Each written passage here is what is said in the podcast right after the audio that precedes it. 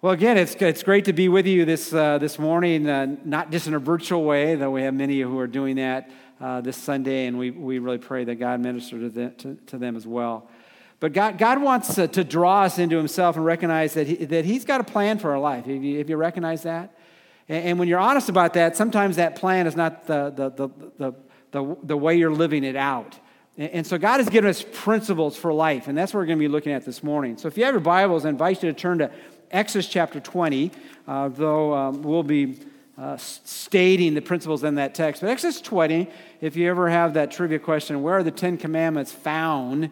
Uh, you could, uh, you could uh, recite uh, this particular section. It's found in Exodus chapter 20. It's also found in Deuteronomy 5, which is the second giving of the law as well. But it's, it's a familiar section that, that many people know about, but often haven't really discovered how, how it really means, uh, what it means for them, and how it's supposed to be to be lived out. Uh, we, uh, we have, as a nation, are often fascinating with lists. Have you noticed that? If you go on Yahoo News, or if you go on MSN, or if you go to, to Fox News, often they will give you uh, the top 10 list. Uh, if you're a sports fanatic, they will try to tell you who are the top 10 quarterbacks in the NFL, who are the top 10 basketball players in the NBA, who are the top 10 teams in the MLB, Major League Baseball team, who, who's most likely to, to win the awards. And they're, they're trying to determine you know, who's the best, uh, who, who are the most significant ones in, uh, in the athletic world.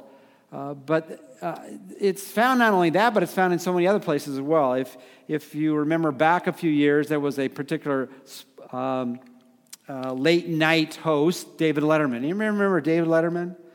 And uh, I, I, usually didn't watch him that often, but I'd also often uh, uh, hear some of the things he would, he would list. But he was, he was kind of famous for coming with a top 10 list.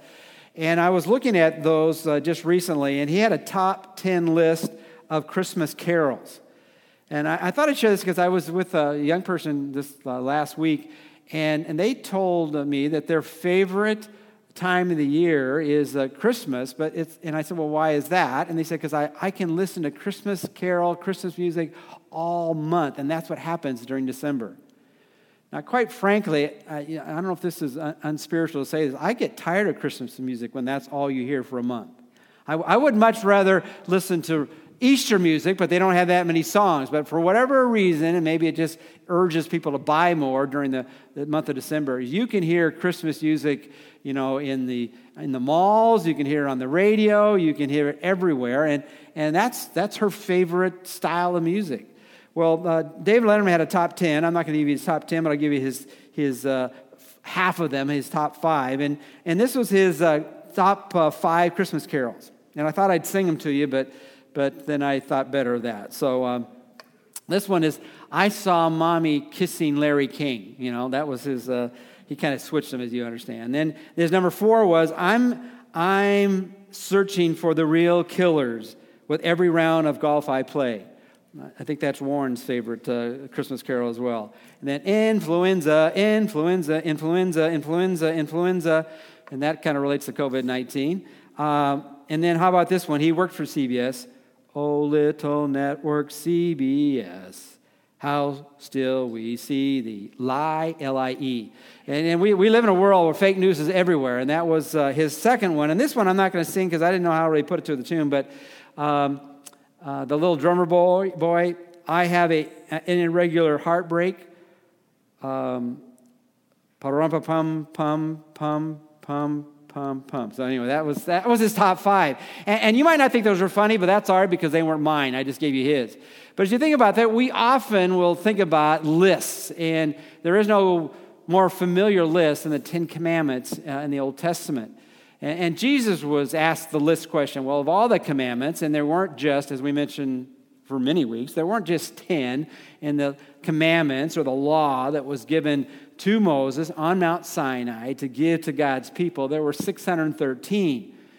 And as you think about the 613, the Jewish people thought, well, we, we need to add to that clarity. So they had book after book after book in the Talmud that would explain those commandments in great detail. And it really didn't explain it, it expanded it to say, well, how can we make sure we don't break any of the commandments? And, and really, when they did that, they, they missed the point. And the reason I entitled the message today, last week, as we introduced this, we looked at, as we think about God's truths for us, it's, His truths are true, and, and they, are, they are real, and they are good. But what I want you to understand is we think about God's unveiling the meaning of the Ten Commandments. It's not simply something to post in your office or put it on your refrigerator or, or if you have a little card, put it in your wallet. But the, these are principles that he wants us to live out, but he wants us to understand the only way you live out God's law is understanding they, they are principles to be lived out through a person. Uh, they, it's put this way in the book of Jeremiah. You understand that, that God has given us an old covenant, an old treaty, an old way of life, uh, but they are external. What I want to do is take that which is written on tablets and I want to write them on your heart. Because as we've shared uh, many times over the last couple weeks, as you think of all that's going on in our nation, and not only our nation, but in our state, and not only our state, but in our community, but let's even be more close to home, in our own homes, in our own lives, the heart of every problem is the problem of the, of the heart.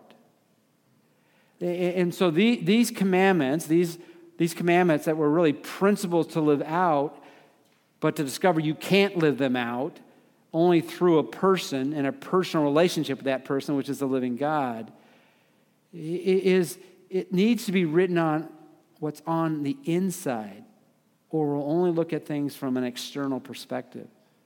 So, what I want to do this, this morning and the day and the time to come, and we're, we're really working on, on making sure these services last an hour, is um, I wasn't really sure how long it would take me to get through this message, and, and so I, I said, let's begin with two. If you're looking at principles of life, how should you now live? Well, let me, let me just start with two, and then, then maybe you'll have time for four. And then I thought, well, I might not have time for four. I said, well, let's, uh, let's add three or four. And actually, we only had a couple more from the first service. And, and we're reviewing a little bit from last week because it's always, it's always good to begin at the beginning, right?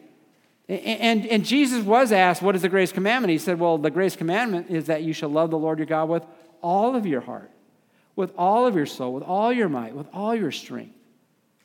And if you don't get that first, all these other things don't really matter, do they?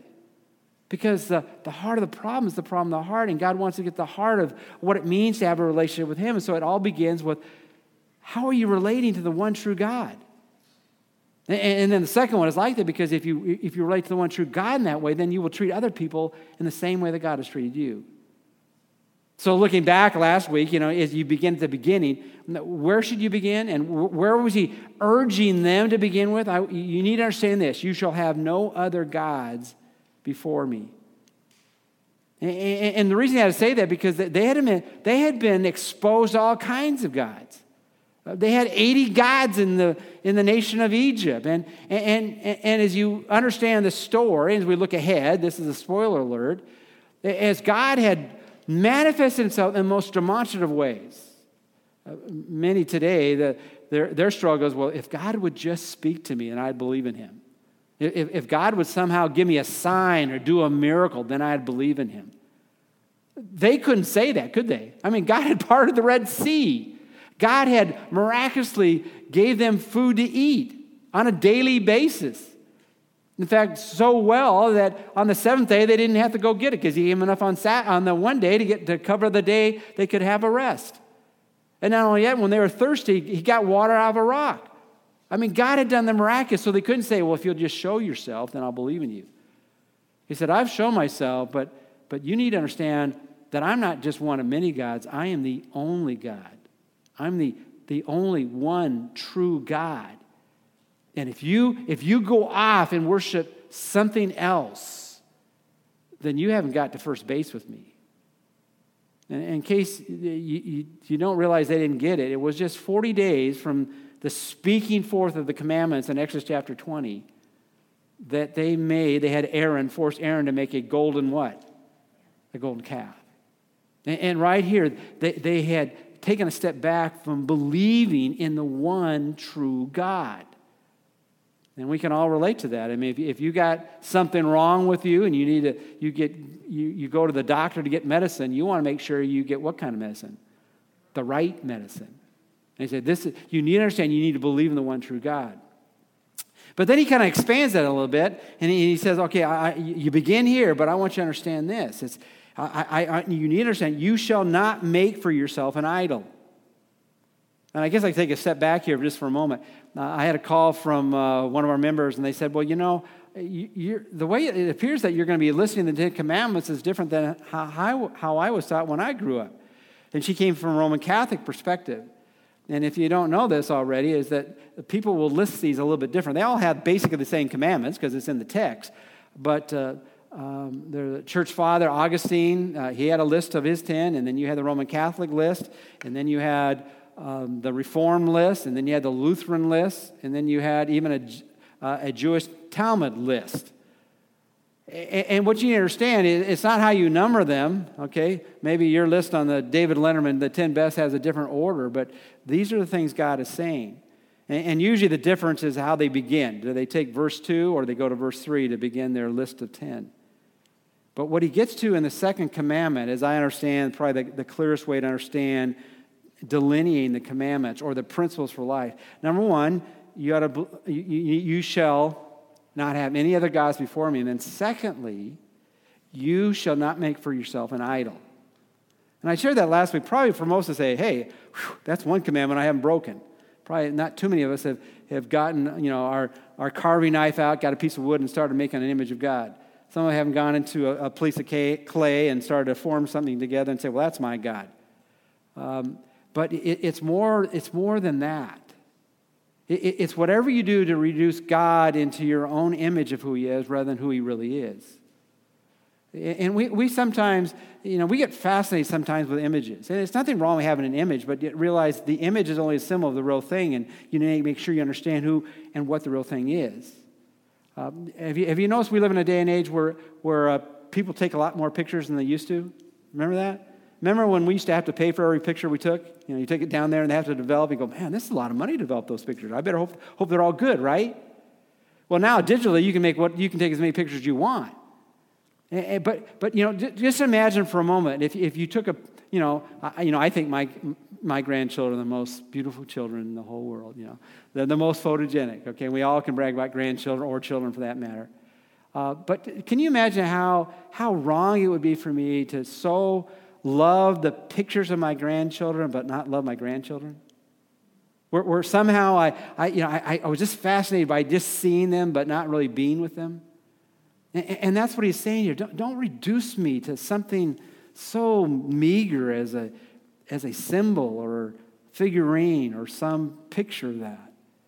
And sometimes, in other words, you can have the name of the true God, but not treat him like the true God.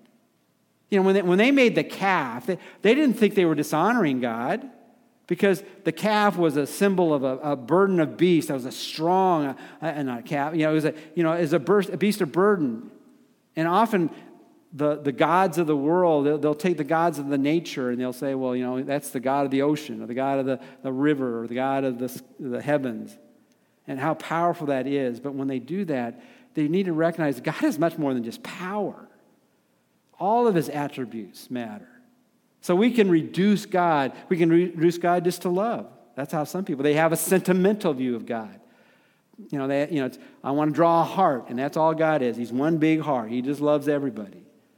But God is also holy. And God is a God of just, justice. God is a God of wrath. God is a God of mercy and grace. And so we need to understand we can't reduce God to, our, to the image that we have in our mind. But as I shared with you last week, you need to also understand, we all need to understand, is that an idol can be that which symbolizes what is most important to us. And we can make an idol of anything. We can make an idol of out of our job. We can make an idol of out of our family. We can make, make an idol of out of a hobby. We can make an idol out of our health. We can make an idol of whatever might be, which is, I guess you could say this Is there anything in your life that if you lost it, or lost him or her, that your life would mean nothing. There, there is only one person, there's only one thing in this world that cannot be taken from you, and that's the God who is in your life, the true God. And so, our source of joy and happiness is not found in anything else other than the living God. He blesses us with all other relationships and all other things that we can enjoy. But He is the one who's most important. So it begins there. Is now you, you got to make sure you have your faith right and your love life right. Who do you believe in and who do you really love? But we're moving on today, and as we think about it, uh, another command I want you to look at, and, and just by way of uh, a little trivia here, is it, most of the time when people think of the commandments, they think about the thou shalt not. Wouldn't you agree? Thou shalt not, thou shalt not, thou shalt not, thou shalt not. And, when you look at it, you think, well, isn't God kind of negative? Well, actually, of the Ten Commandments, eight of them are thou shalt not, or you shall not. Uh, but two of them are actually you shall. And we're going to see, well, actually, we're going to see two, but we're only going to see one today that's a you shall. But as we think about that, God has for us to think about here, here's very specific ways He wants us to express uh, what it means to walk after Him faithfully. Also, in terms of the Ten Commandments, um, out of the out of the ten, nine of them are repeated and one are not, and we're going to see the one that's not repeated. But there's still a principle for life out of the one that's not repeated in the New Testament. And and think about what what we follow a person and we follow a person by following the principles of life he's called us to live out from within, from within that expresses itself from without. Uh, but the third commandment is this you shall not take the name of the Lord your God in vain. And so, as we think about that, what does that mean? And I'll just you know, share this to begin with. The, the Jewish people thought, of, again, of all the commandments, um, they got pretty good after the the calf experience, not to make an idol of God, but they also thought, well, we got to make sure we don't mess this one up. You shall not take the name of the Lord your God in vain. And so, well, the way that we can make sure we don't break that commandment is that we'll never use the what of, uh, of our God? The name of our God. As long as I don't use his name, then I, I'm, I, you know, I'm, I'm, I'm, I'm set free. I haven't broken that commandment. But see, when they did that, they missed the whole point again. It's not a matter whether you just uh, attach a curse word to God's name. That's not what he's talking about here. He's talking about in, in any way you dishonor him.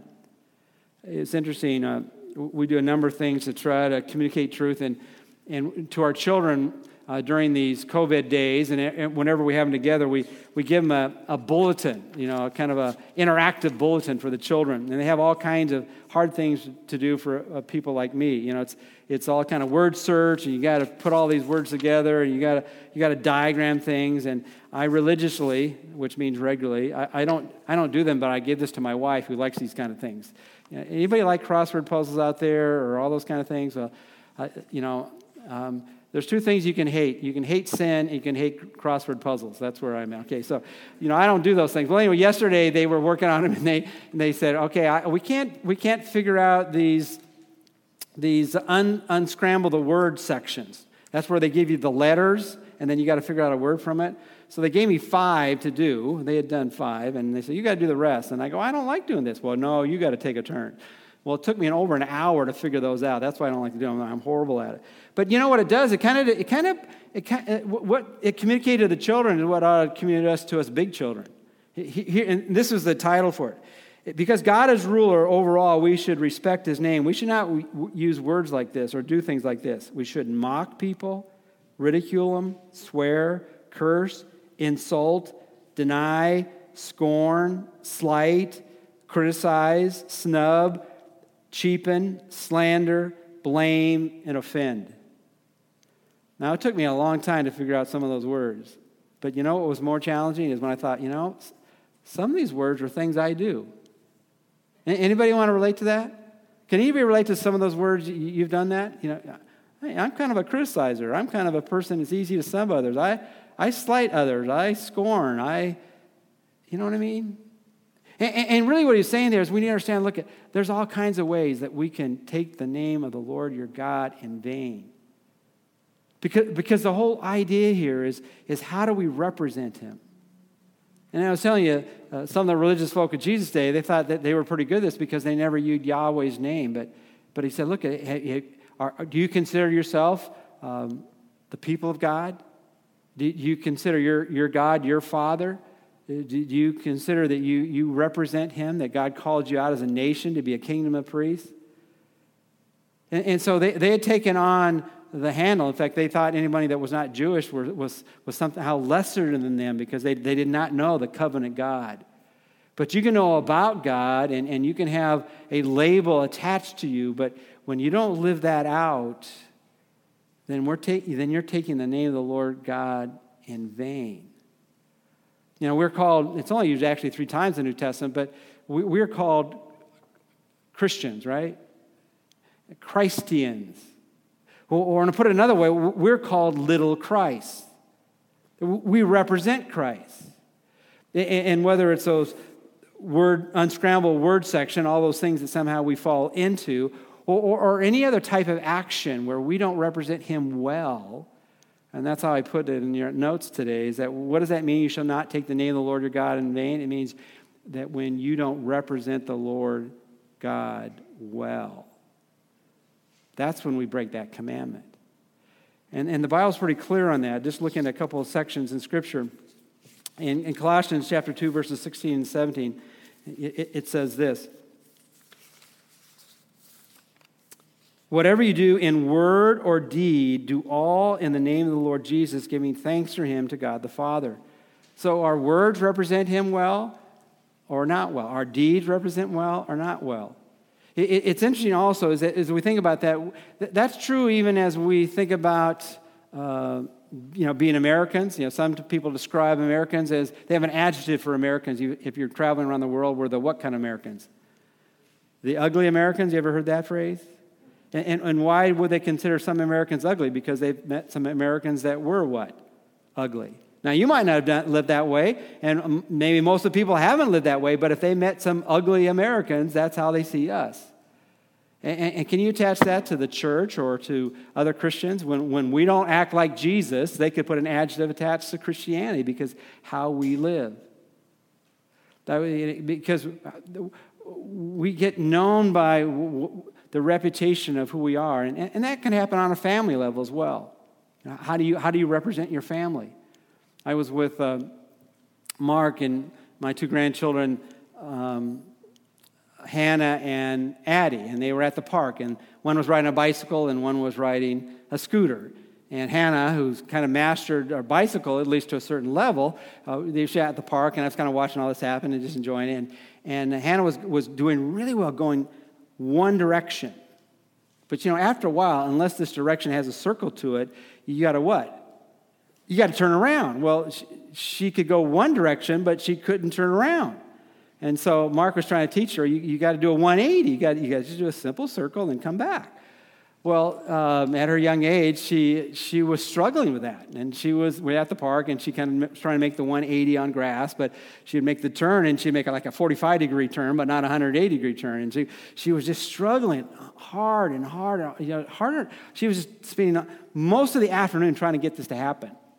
And she was all about ready to stop. You could tell she was totally frustrated. So then Mark goes, Okay, I guess you just can't do it. You better just, you just better quit. Well, that just, that just got her angry. And so she, what she did, she goes, she goes, Johnsons don't quit, you know. They don't give up. And, and it's interesting, I was with them yesterday, and she actually made a picture of that. She has here, uh, whoops, I got it backwards. It says, Johnson family. Johnsons don't give up. They need to work on their J's, but they don't give up, right? And see, what she, what she realized look, at if, if, I, if I consider myself a Johnson, then I, I might not be the best at everything. I might not be skilled in every part of every, every part of life, but that's part of who we are. We, we are a family that when we're, we're trying to get something done, we're going to do everything we can to get it done. We're not going to give up. And, and that's what he's really saying about us, is we think, you shall not take the name of the Lord your God in vain. Don't, don't do anything by what you say or what you do that does not represent Jesus well. I came across a passage in, in, in 1 Timothy that really struck me. It says this All who are under the yoke as slaves are to regard their own masters as, as worthy of all honor, so that the name of God and our doctrine will, be spoke, will not be spoken against. And I don't know if you picked up the, the flow there. So look at how, you, how you work at your place of employment it either makes God look good or makes God look bad. How, how, how, do you, how do you respond to people in authority over you? Sometimes we're in authority, sometimes we're under authority. How do you respond to them? And how you do will either look, make God look good or God look bad. And, and it's interesting, he even said this uh, those who have believers as their masters must not be disrespectful to them because they are brethren, but must serve them all the more because those who partake of the benefit are believers and beloved. And in case you didn't quite get the flow of thought there, he's saying, Look, I want you to understand it, that sometimes you think, Well, wait a minute.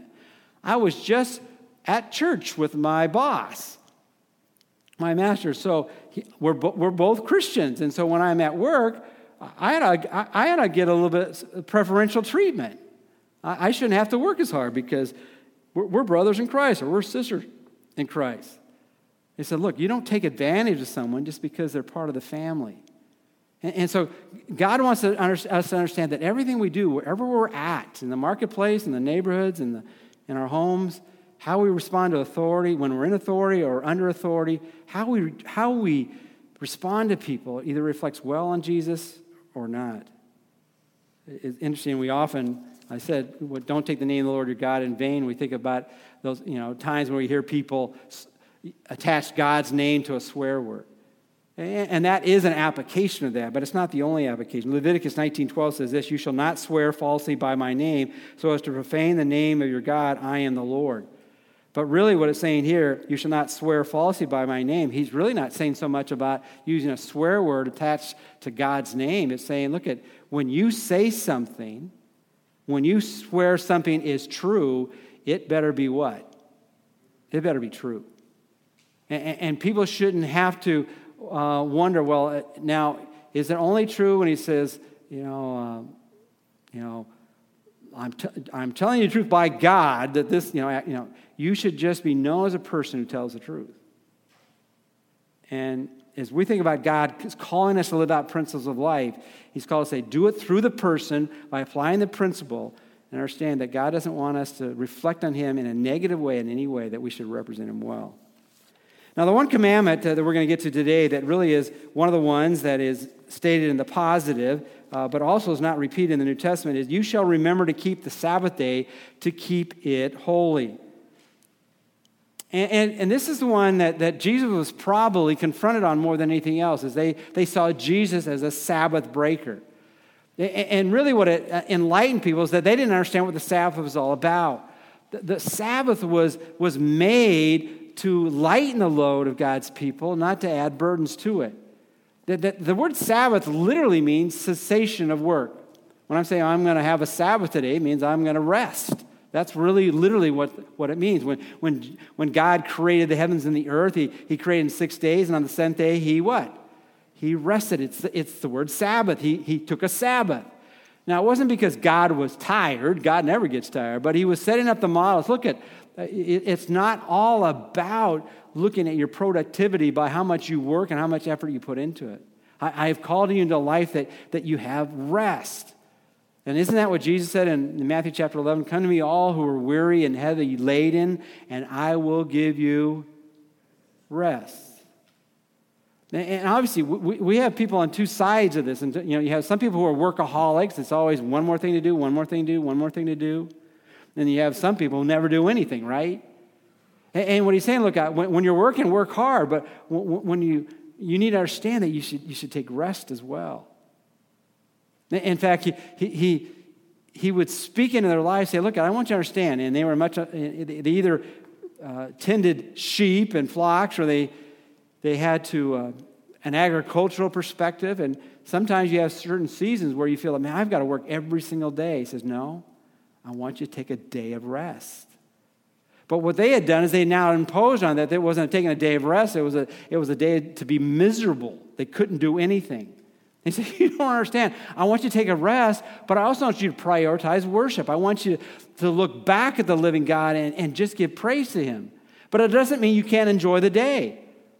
And, and, really, what it's saying here, and what does it mean to, to stop working or have a cessation of, of, uh, of, of occupation? Is saying, look, whatever energizes you, whatever would restore your soul, restore your body, do that on a, on a weekly basis and restore uh, your life um, you may or may not be familiar, but as the Jewish people decided to figure out, well, we don't want to break this commandment as well. And so often what happens with religious people is they, they want to build all these fences and say, well, if we, if we just tell people what they can and cannot do, then they won't break that commandment. Have you ever, have you ever talked to someone, uh, uh, God loves you and I have a wonderful plan for your life, and they want to tell you what to do or what you can't do?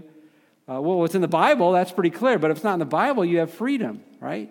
And, and what the Jewish people did, and we do it as well, trust me, I could give you examples on that, but is that uh, in the Talmud, they came, they came up with 39 categories of what you could do or not do on the Sabbath.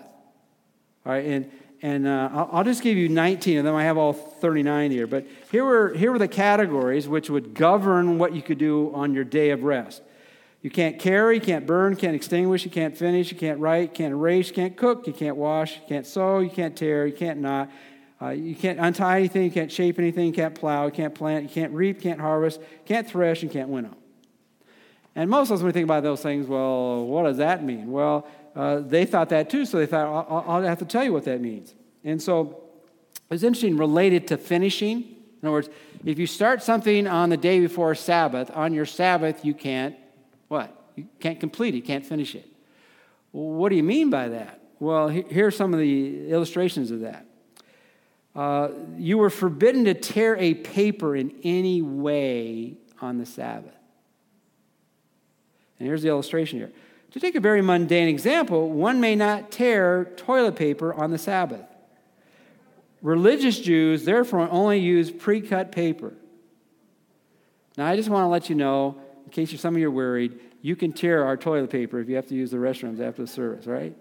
But, but th- that's how they took this command. I mean, they didn't, if you don't learn what these are all about, you're going you're gonna look at things and it's just, it's just foolishness. Okay? And how can you live that out? Uh, here's some other ones. Uh, finishing, and look, we could illustrate this in so many different ways, but putting the finishing touch on any article is also in this category. For instance, uh, if you just bought a new pair of shoes and on the night before you forgot to put laces in them, putting laces in, into new shoes was forbidden on the Sabbath. Or here's another one. Uh, any form of adjustment comes under this heading. Thus, one may not wind a clock or set a watch. Remember when you used to have to wind a clock? Now it's all electronic. But, but if, if it's, you got the wrong time on it and you want to, you know, you, you, can't do that because you'd be finishing a task. Um, and even, um, particularly with the instruments we had in the first service, but you could also say uh, with Devin, it's also forbidden to tune any kind of musical instrument. In fact, the rabbis forbade the use, forbade the use of all musical instruments on the Sabbath because they saw that as work. And God has given us the, the joy of enjoying music. Aren't you glad that we can worship God with music and instruments? And he's saying, look, you, you've taken the Sabbath and you've made it a burden rather than a, a source of joy. So, w- what is it we need to remember? Number one, we need to remember that this is not a repeated commandment in the, in the New Testament. The principle of getting rest and the principle of prioritizing worship is, and that is kind of pre law. That's before Sinai. You had the example of, of God in the Old Testament uh, and even in the book of Genesis. But the idea of you got, you've, you've got to do it on this one particular day is not repeated. In fact, it, it's stated very plainly that, that it is not. Now, you can choose to worship on, on a Saturday, but don't, don't uh, understand this is everyone's got to do that. In Colossians chapter 2, verses 16 and 17, it says this Therefore, no one is to act as your judge in regard to food or drink. And we talked about that a week ago. You know, uh, it's not about kosher food. All food is clean as long as it, you react to it well and you don't eat too much of it. Amen? Are you still with me? You can say amen. Can't, you're not supposed to sing too loud in church rap, but you can say amen, All right, Amen? Uh, you know, clothing. You, you can mix scar, you can mix, you know, wool and linen. You can, you can do that. There are certain commandments, obviously, that, that don't apply to today. Or, or in respect to a festival or a new moon or a Sabbath day.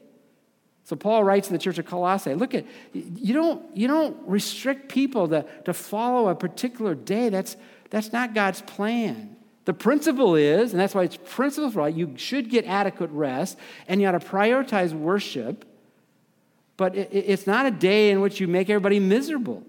It's a day when you get restored and refreshed and you prioritize your relationship with God. And it doesn't matter which day you want to pick. These things are just a mere shadow of what is to come, but the substance belongs to Christ. You know, I was talking about my grandchildren. You remember uh, being with children um, and, and they, they discover their shadow for the very first time? Shake your head like you're still with me, all right? I mean, when they, they see a shadow sometimes, it, it, it becomes fearful, right? And, and then when they lose the fear for it, they want to somehow chase it and they want to grab it. But no matter how hard they try, they can chase their shadow, but they're never going to catch it, right? And this is what happens so often is people are, are, are, trying to catch the shadow about living for Christ. It's all about the person and living out the principles in our life and trusting him by believing him and loving him, beginning there. And then, then taking the principle he wants us to understand. Look, at your, your life is to represent me in everything you do in your word and in your deeds. And by the way, I want you, I want you to set aside a day to, to get rest and to prioritize worship. But, but don't get preoccupied about what day it's on because that's just a shadow. In fact, that's what Romans 14 says. One person regards one day above another, another regards every day alike. Each person must be fully convinced in his own mind. And so, whatever day you want to worship, worship, but, but prioritize and restore and be prepared and then to live out the rest of the week to please Him and to represent Him well. The priority of prioritizing worship. Hebrews 10 24 and 25. And let us consider how to stimulate one another to love and good deeds. Now, gathering together like this, uh, or whether we do it virtually, we need to realize that we are, we are not just spectators, we're active participants. Then when we interact with each other, whatever way we can do it, is that we're, we're, uh, we're to help each other, to stimulate one another, to, to be more in love with God and express that love to others and live out a, a life filled with uh, demonstrating that by what we do and how we do it and what we say. And, and for that to happen, that, that we need to not forsake our own assembling together, as is the habit of some. You know, one of the sad things that's going to be happening probably from the whole COVID experience, and even as as we start opening up our facility, and they might shut us down next week. You never know what's going to happen in terms of the government. But, but the idea we, we as God's people need to long to be together, not only to worship God, but to be involved in other people's lives, that we are all encouraged and exhorted to use our gifts and our talents and our platforms, the places where we work, our neighborhoods, to represent Him well and draw people to Himself you know, statistically, what they're saying right now is churches open up, you've got between 15 to 30% of people coming back. Now, some of that's understandable because of health reasons, okay? And, and we're not judging people whether they're here or whether they're on, you know, in their homes watching services. But really, the, the, the, the challenge is to be what's going to happen when all this, all this is gone? You know, are, are we going to be actively living out our faith or are we going to be more passive in living out our faith? Are we going to get in habits where, where now we're not eager to be with people and have life on life? Or using whatever platform it is, whether it's virtual or whether it's face to face, are we going to be so involved in people's lives that they know we're praying for them? Only we know we're praying for them, that we're going to be encouraging them and we're going to, we're going to uh, challenge each other to be more faithful in walking with God. Because the Christian life is a participatory relationship. It's not passive. And it's great that we had opportunity to do that to, uh, today together. But it's the, ongoing living out God's plan for our life. So I close with this, just with a question. What's the so what this morning? Uh, uh, uh, are, you, are you eager to live out God's principles? Beginning by believing in the one true God, loving the one true God more than anything else in this world, deciding to, to represent Him well by, by not taking the name of the Lord your God in vain by not giving up, you know. And then, fourthly, are you seeking His rest and prioritizing honoring Him by worshiping Him as a way of life? Let's pray together.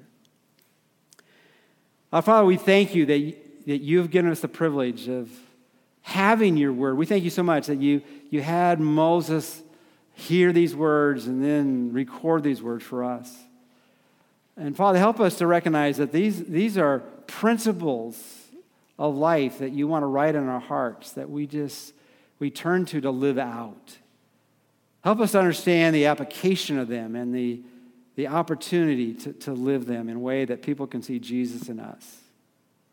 Father, we, we are the people of God, and we want to live out being the people of God so that people can see that we've been with you.